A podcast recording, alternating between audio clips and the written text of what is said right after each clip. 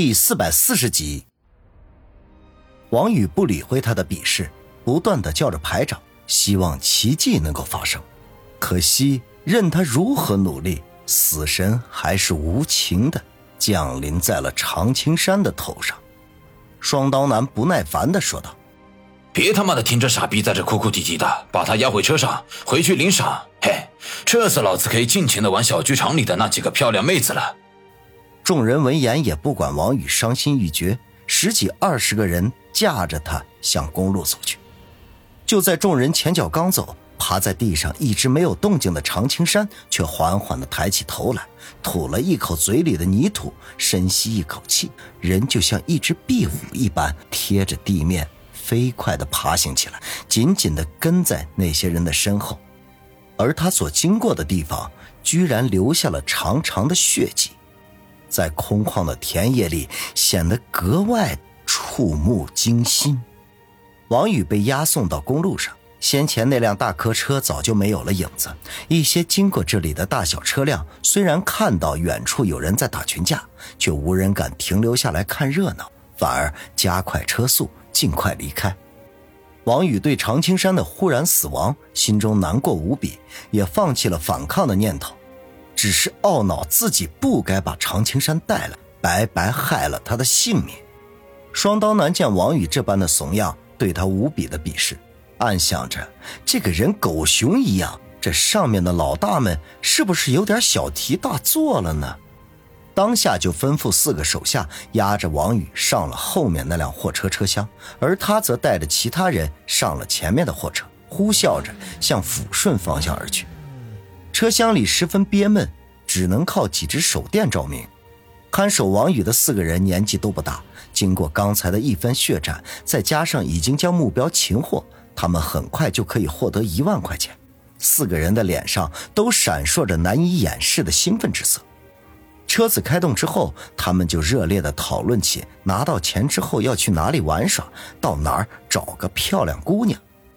对于手脚被困萎靡不振的王宇根本就不理会，似乎断定了这个怂货连逃跑的勇气都没有。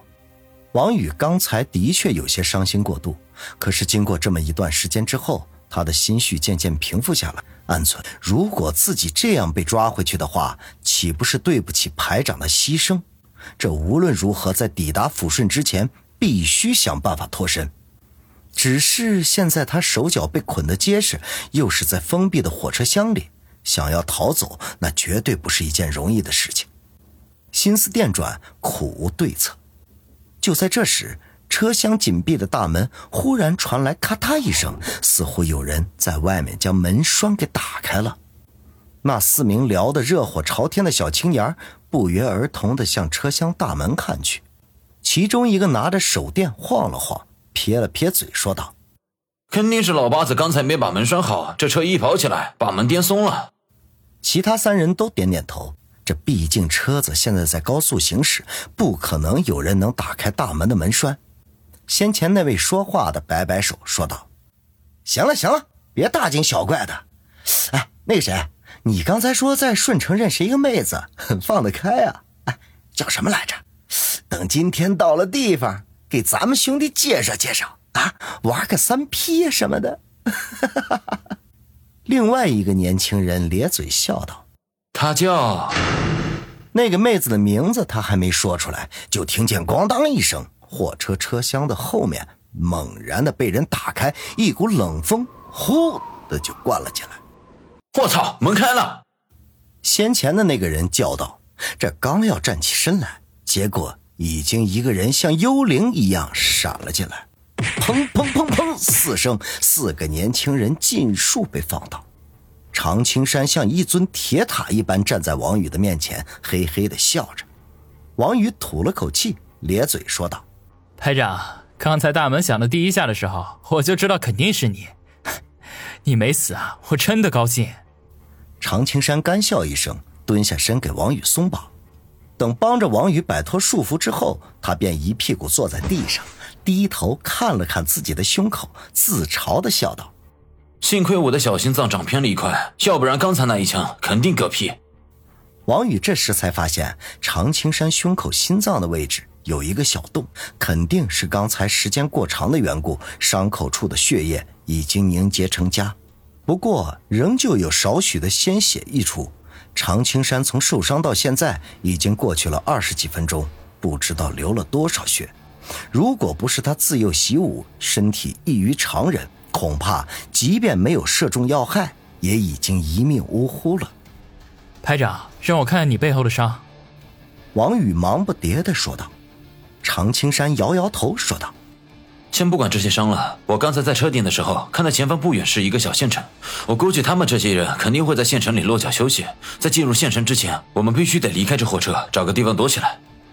可是这车开得很快，我们在前方县城入口的附近有一个废弃的工厂，那里是个很好的藏身地点，他们进入县城时肯定会减速，我们就在那个时候跳车。常青山十分笃定地说。王宇知道眼下没有别的办法，只得点点头。之前与对方激斗，常青山可谓是九死一生，但愿能够逃过此劫，也尽快为常青山治伤。这过了7、8分钟，火车的速度果然开始放慢。王宇和常青山交换了一下眼神，走到车厢门口，看着快速倒退的地面愣了几秒钟。王宇，记得落地之后要用身体翻滚来减缓冲击力，而且还要第一时间滚到路边的那些草壳子里。我数1、2、3，咱们就开始跳。常青山说道。王宇点点头，跳车这勾当他还是第一次。1，常青山开始倒数。2，王宇向前看去，发现有一辆出租车正快速接近中，目测距离在300-400米。跳！常青山跳字一出口，便一跃而下，身子在空中团成一团，滚落在地上，然后准确无误地冲进了路边的草垛子里。王宇不及多想，也纵身跃下。这个时候他看到后面的出租车距离他也只有100米远，车中的司机显然是见到了他们跳车的全过程，脸色无比的难堪，看样子受到了不少惊吓。王宇没有滚进草垛子里，而是缓冲过后翻身而起，指着迎面开来的出租车，然后向他做了一个抹脖子的动作。那司机吓得一缩脖子，连连点头，立刻明白王宇的意思，那是警告他守口如瓶，否则有性命之忧。王宇目的达到，闪身让开，出租车擦身而过。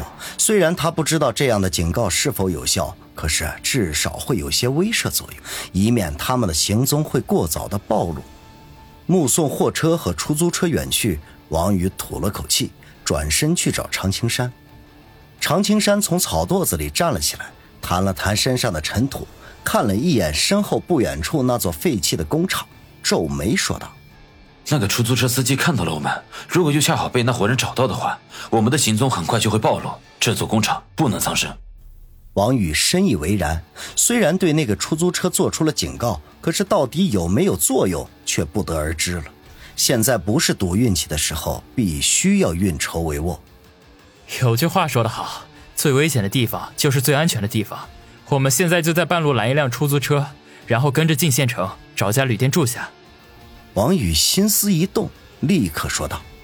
常青山皱了下眉头，点头说道，极好。当下两人打消了去废弃工厂躲避的念头，明目张胆地在公路上拦了一辆出租车，大摇大摆地进了县城。